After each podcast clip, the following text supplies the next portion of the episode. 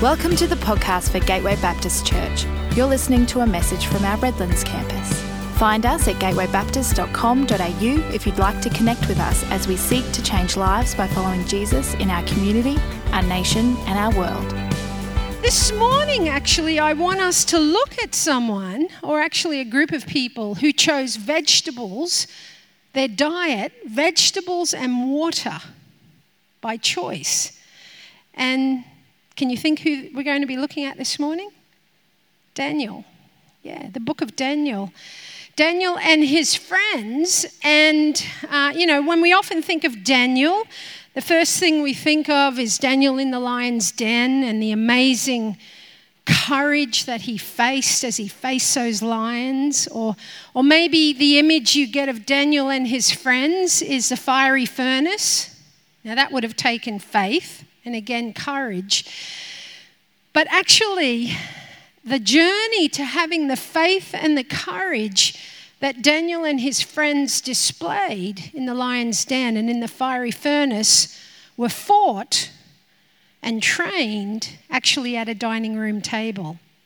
And so this morning, I want us to look at why we should eat our vegetables. If there's any children here, parents, nudge them right now. Listen up why we should eat our vegetables. So I'm going to start this morning from reading from Daniel chapter 1, verses 1 to 20. In the third year of the reign of Jehoiakim, king of Judah, Nebuchadnezzar, king of, the, king of Babylon, came to Jerusalem and besieged it. And the Lord delivered Jehoiakim, king of Judah, into his hand, along with some articles from the temple of God.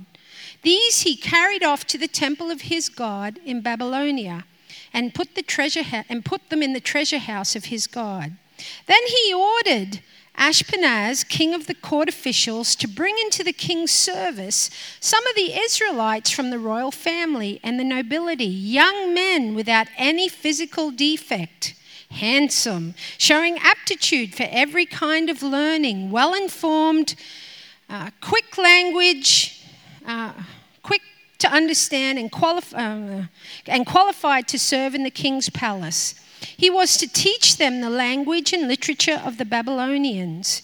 The king assigned them a daily amount of food and wine from the king's table. They were to be trained for three years, and after that, they were to enter the king's service. Among those who were chosen were some from Judah Daniel, Hananiah, Mishael, and Azariah. The chief official gave them new names to Daniel, the name Belteshazzar, to Hananiah, Shadrach, to Mishael, Meshach, and to Azariah, Abednego. But Daniel resolved not to defile himself with the royal food and wine, and he asked the chief official for permission not to defile himself in this way. Now, God had caused the official to show favor and compassion to Daniel. But the official told Daniel, I am afraid of my lord the king, who has assigned you your food and drink. Why should he see you looking worse than the other young men your age? The king would then have my head because of you. And Daniel said to the guard, whom the chief official had appointed over Daniel, Hananiah, Mishael, and Azariah, Please test your servants for 10 days. Give us nothing but vegetables to eat and water to drink. Then compare our appearance with that of the young men who eat royal food and treat your servants in accordance with what you see. So he agreed to do this and he tested them for 10 days. At the end of the 10 days, they looked healthier and better nourished than any of the young men who ate the royal food. So the guard took away their choice food and wine they were to drink and gave them vegetables instead. And to these young men, God gave knowledge and understanding of all kinds of literature and learning, and Daniel could understand visions and dreams of all kinds.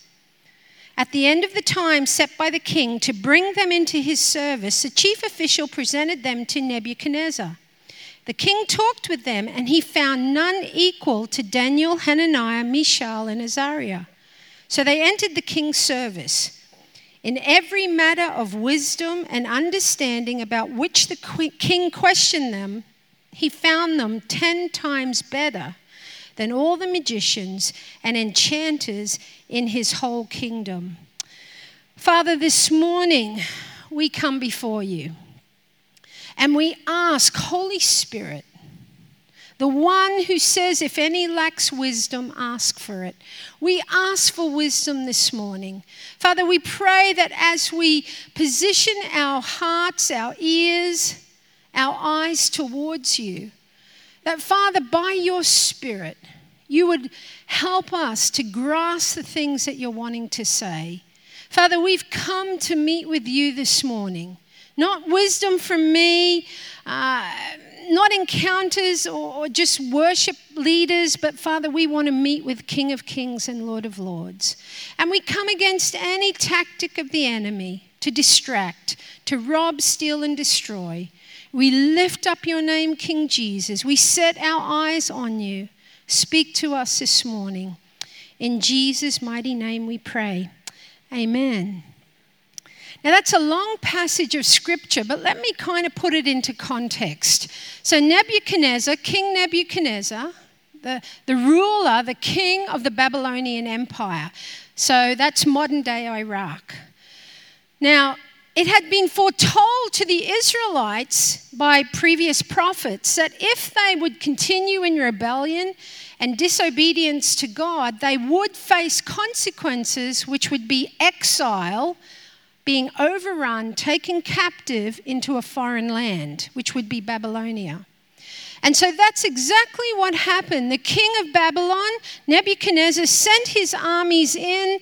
They uh, destroyed the, the city of Jerusalem. They broke down the walls and they destroyed the temple. And then they took captive a whole host of people and they took them as exiles and slaves back to Babylon. And in that group of people that they took back, they were strategic to take back many of the royal household and many of these young men who were the up and coming leaders of the Israelites. So they were very strategic and very purposeful to take them back to Babylon, where these young royal men were then placed into a rigorous training camp of physical and intellectual uh, indoctrination into the Babylonian way of life and the Babylonian culture. And so, as part of their training, they were set a menu by the king. So we read in verse 5 that the king assigned them a daily amount of food and wine from the king's table. They were to be trained for three years, and after that, they were to enter the king's service. But we know that Daniel and his three friends they refuse they respond that to the king that they don't want to eat the food that's been assigned to them in verse 8, again, we read that Daniel resolved not to defile himself with the royal food and wine. And he asked the chief official for permission not to defile himself. Now, the reason Daniel and his friends didn't want to eat the food that the king had assigned to them was because he understood something very strategic in what the king, Nebuchadnezzar, was trying to do. Nebuchadnezzar knew that the food and the wine that he assigned to these young uh, Israelites, these young men, had already been offered up in worship to the idols, to the Babylonian gods. And so Daniel knew that if they were to partake and eat this food and drink that wine that the king had given them, they would be in fact compromising and in many ways disobeying the commandments of the Lord, not to eat food that had been offered to idols. Uh, idols. And Daniel and his friends knew that they would be embracing the God and the culture of the Babylonians if they were to eat and drink that food. Now, if we fast forward, some of you may be thinking of the New Testament in uh, 1 Corinthians chapter 8, where the Apostle Paul basically writes about this very issue of food being offered to idols. And Paul makes a statement that there's only one true God, King Jesus, God, and therefore it was permissible, according to a disciple, a follower's convictions, as to whether they would eat food offered to idols or not. So, Paul in the New Testament addresses this very issue. And it changes. New Testament, a different, uh, it was permissible. But Daniel and his friends lived under the rules and the regulations of the Old Testament or the Old Covenant. And so this is why Daniel and his friends were so determined that as obedience to the Lord, they were not to eat the food that the king of Nebuchadnezzar was strategically trying to say, Eat this, and therefore I know you're on the slippery slide to compromise. And so I believe by examining the life of Daniel and his friends, there's lessons that we can learn from them about faith and about courage and about trusting God. And so let's just look at a couple of these things, these lessons that I believe we can learn. First of all, one thing to note is Daniel and the disciples, these three men that he, were, he was with, were free to choose. In other, word, God, other words, God gives us freedom of choice. Now, it's as simple in this particular case of veg or non veg. But there was a freedom to decide what to do in how they would respond. We know that many young men were called, were taken as captives, were taken as exiles. Many were called, but only four of the many stood out. And these were young men that we know were, were intellectual, they were from the royal family. Kind of think Prince William and Prince Harry here, yeah? They were good looking, yeah, come on. Good looking. And, you know, they could have really felt like they were had it all together, really into themselves, like, you know, look at us, we're the royal family, we're, we're Harry and William, and we've got it all together. They could have been full of their own self worth. But instead, what we see in this passage of Scripture is even though they had all these um, step ups, as it were, royal, good looking, handsome, without physical defect, you know, Jace, you can relate to this, I guess, yeah, all right. So even though they had it all together, they freely chose to rely and trust on the Lord even in their captivity, even when perhaps it felt like God had abandoned them. Think about it. It's easy to choose God when everything's going right. You know, when, when, oh Lord, full of faith, I choose you. But when things start going pear shaped, think about it. They'd been taken as prisoners, their temple destroyed, their city lay in ruins. No doubt many people had been killed in this battle to take them into exile. Here they are in a foreign land, and yet, in the midst of perhaps feeling abandoned, in the midst of perhaps feeling forgotten, that God, do you really see what I'm walking through? The challenges, the pain, the difficulty right now that I'm walking through. Do you see me? At that moment, they freely chose the things of God. And you know, I have found over the years, as a primary, I was a primary school teacher for many years uh, here in Brisbane before I stepped onto the mission field. What I found, people often ask me about my calling. How did you know God called you to be a missionary? You know, I really do, as I reflect back, recognize there was a freedom of choice. I was free to choose if I would stay as a primary school teacher with a secure job and a good bank account and my car, and I was free to choose that. But likewise, I was free to choose to step into what ended up being 30 years in, as a missionary in other nations without getting paid. And the same with stepping off the mission field last year. There was a freedom to choose. It reminded me of, I guess I can only liken it to the story of Esther. If you know the story of Esther, where Mordecai, asks Esther to go to the king on behalf of her people. and asks the king not to carry out the evil plan that was intended to annihilate the Jewish race. And Esther says, No, no, no.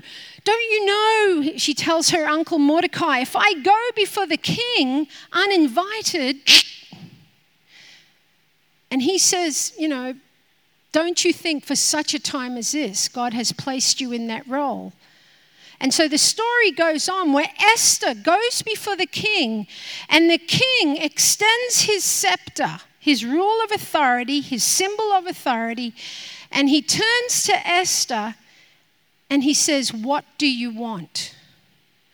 And that passage has always been a key passage for me when it's come to making decisions about God, what are you calling me to? Should I stay a school teacher? Should I be a missionary? Should I stay a missionary? Should I become a pastor? Every time, time and time again, as I've wrestled before the Lord, I felt He has turned to me and said, Elena, what do you want? And you know, if you're like me, we don't like that answer.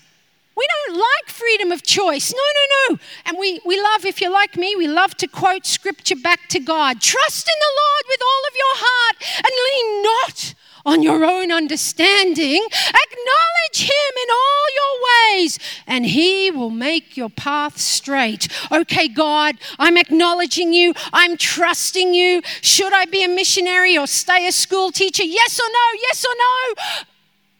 Uh, uh, and I want, I don't know, this voice to come from heaven saying, Yes, be a missionary. Yes, go that way. And then I, I love to argue again. No, no, no, God, you say whether you turn to the left or the right, you will hear a voice behind you saying, This is the way, walk in it. Well, God, which way? This way or that way? God, I'm trusting you. Uh, uh, uh, Elena, what do you want? And I think for you and I, I don't know what you're facing. Life is full of choices this way or that way. God, do I? I'm in the process of buying a house. Do I buy that or do I do this? Do, is now the time to sell? What? God, what, it's full of choices. You know, Forrest Gump said life's a box of chocolates. Well, I think life's full of choices. And even the choice of which chocolate you choose. And it is so easy in the dilemma sometimes of making choices. It's so easy to compromise. It's so easy sometimes to fall into the trap of choosing, well, God, this is just easier. And so that's why I'll make my choice in this direction.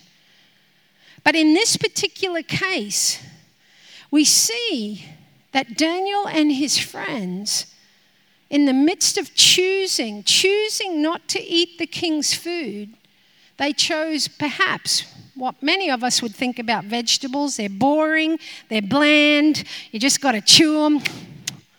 You know, there's not much fun in uh, vegetables. But they chose not the path of least resistance, they chose what they felt would honor and in obedience to God.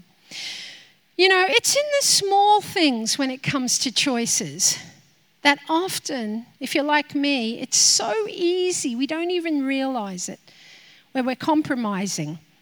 So, I'll give you an example. I'm not a really on-time person. You know, Jesse told me to be here this morning at 8:30. I kind of rocked up at 20 to 9. I always seem to be a little bit late.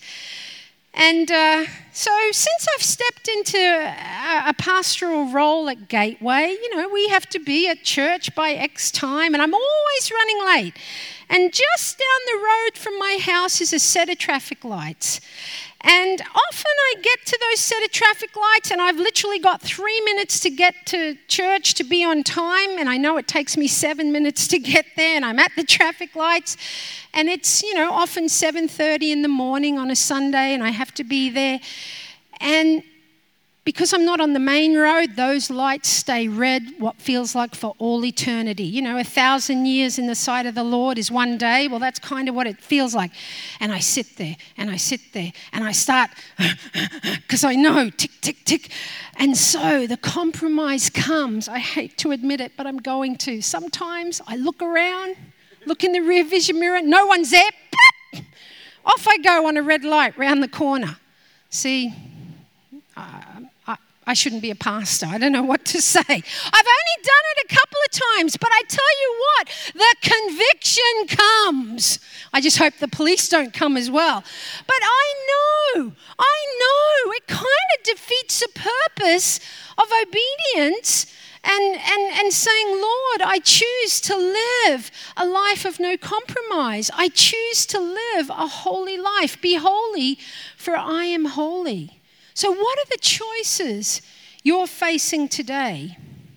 Where is God asking you, what is it you want? As you wrestle through, is it the easy, the most convenient, the least resistance, or the tastiest in the case of Daniel and his friends?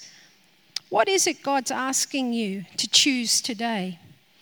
I think a second lesson that we can learn from Daniel and his friends is they face a challenge and the test that was laid before them willingly.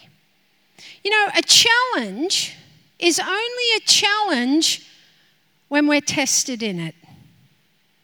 Let me say that again. A challenge is only determined a challenge when we face a, when we face a test.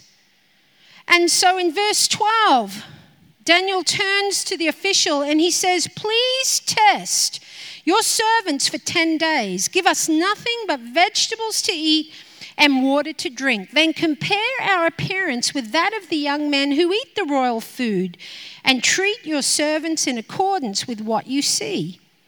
So he agreed to this and he tested them for 10 days. So there again, we see that courage and determination and faith in who God was was displayed through that test. To say, test us. We trust God. We are determined to walk in the ways of God. And in verse 8, and Daniel resolved not to defile himself with the royal food and wine. You know, I was driving, I used to drive in India. I tell you, that's not for the faint hearted. I drove from Bombay, Mumbai, to the south of India to a place, it's about 16 hours' drive, called Bangalore in the south of India.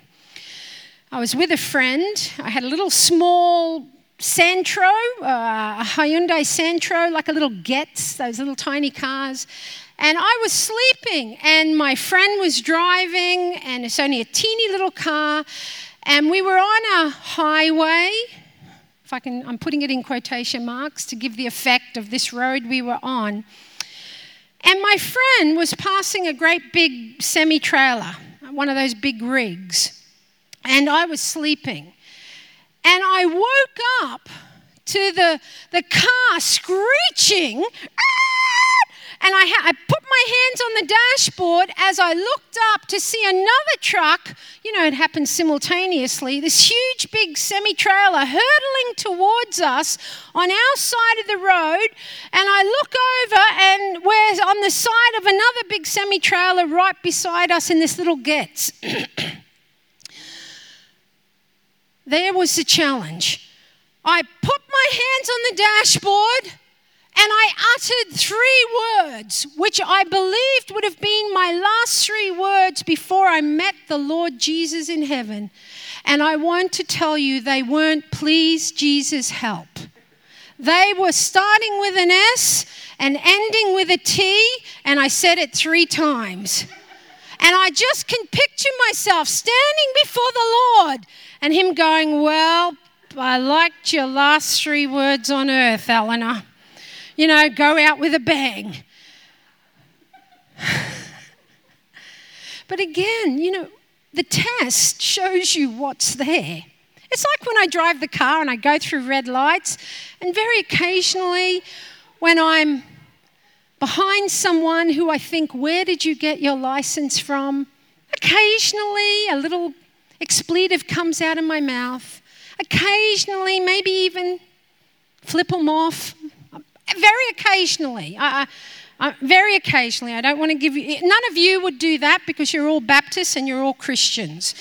But, uh, you know, I'm, I'm a little bit on the wild side. And the test shows you what's in your heart, what the challenge is. So, what are the challenges you're facing? What are the tests that God wants to take you through when times are tough, when we're struggling with our finances, the health, when we don't know, do I go to the left or the right? What's the challenge? What are the tests that you're facing? And there's a saying experience, life experience is a hard test because it gives the test first and afterwards it gives you the lesson. In other words, often when we've gone through a test, when we've gone through a challenge, we look back and we go, oh, now I can see what God was teaching me through that. Do you know what I'm talking about? Now I can see what God was wanting to do. So, again, what are the tests that you're facing? And the final lesson that I believe we can learn from Daniel and his friends. So they willingly uh, had freedom to choose, they willingly faced the tests that laid before them. And the third thing that I believe we need to understand from this passage is they kept their focus on God. They kept their eyes on Jesus. So Daniel and his friends put obedience to God above everything else, even when it would have been easier to eat the king's menu, not to mention tastier. You know, in this life, again, there are many things that want to steal our focus. There are many ways that seem easier. And that's where, again, in Hebrews chapter 12, verse 2, we're told to throw off everything that hinders and so easily entangles and run the race that is set before you. Fix your eyes on Jesus, that He would be the focus Nothing else. Now, if you've ever looked at 3D pictures, you know, back in the day, I think about whenever that was, many years ago, those 3D pictures were the in thing. And you kind of have to just, you know, go into a trance stare to look at this thing so that the 3D picture pops out at you. Well, it's the same sort of thing. Is where are you putting your focus? Because it's only when your focus is on the right thing that sometimes it comes clear what God's trying to say. So, as Jess and the team come back up, what we need to understand from this passage, it's not just about, you know, the Daniel diet and why it's good and healthy for you. It's about putting our focus on God above and beyond everything else, willingly choosing when it takes courage and faith to walk through the trial or the test or the challenge that lays before us, and recognizing there are times where God often gives us freedom to choose, and He asks us, What is it that you want? You know, we live in a world today that's so busy that's so, everything's urgent, everything's important. We've got to respond to texts that we get immediately. If we don't, people are sitting there literally waiting for the little ellipsis, you know, the three dots to appear, waiting for you to answer them. Everything today is urgent, it's important. And if you're like me, we run from the moment we get up in the morning till we collapse in the bed at night. It's like we run from one thing to the next to the next next to the next. And, you know, again, we can choose, like a hamster on a wheel, we can choose to live that way. But I believe from Daniel and his friends, the things we can learn when we are free to choose and where we put our focus and willingly choosing to face what's before us, that God is doing something far greater the battle for faith and courage, just like Daniel displayed in the lion's den. He gives us that freedom to choose. And I know when I sit there with somebody, often, you know, at church, someone will come up needing to talk to me and I know I have to go and do this or do that. And the temptation is, as I'm talking to that person, is as I look as though I'm listening, in the back of my head, I'm thinking of the 20 other things I've got to do. And it's like I'm not even present to that person because there's everything else robbing me calling me in a multitude of, of areas.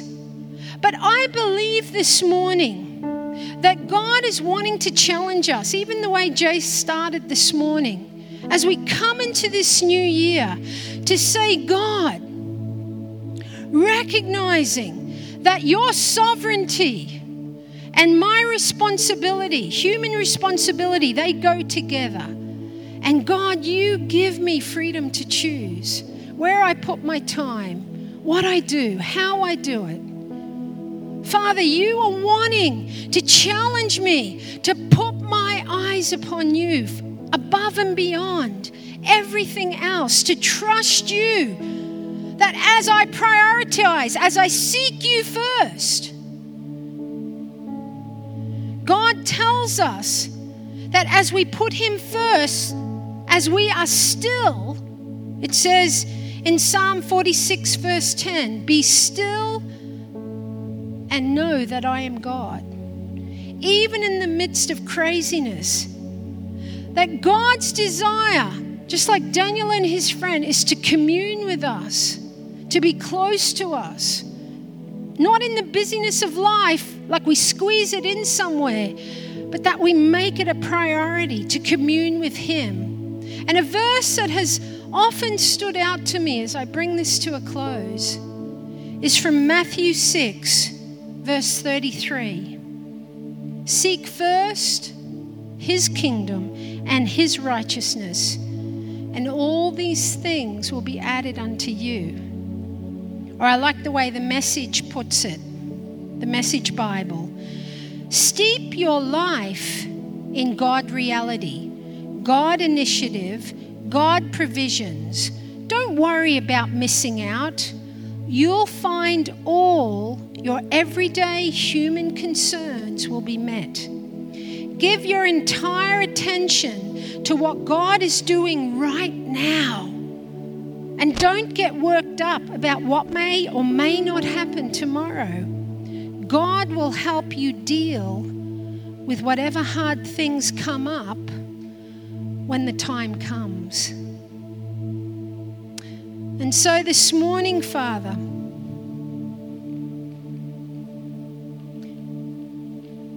we lay hold of that promise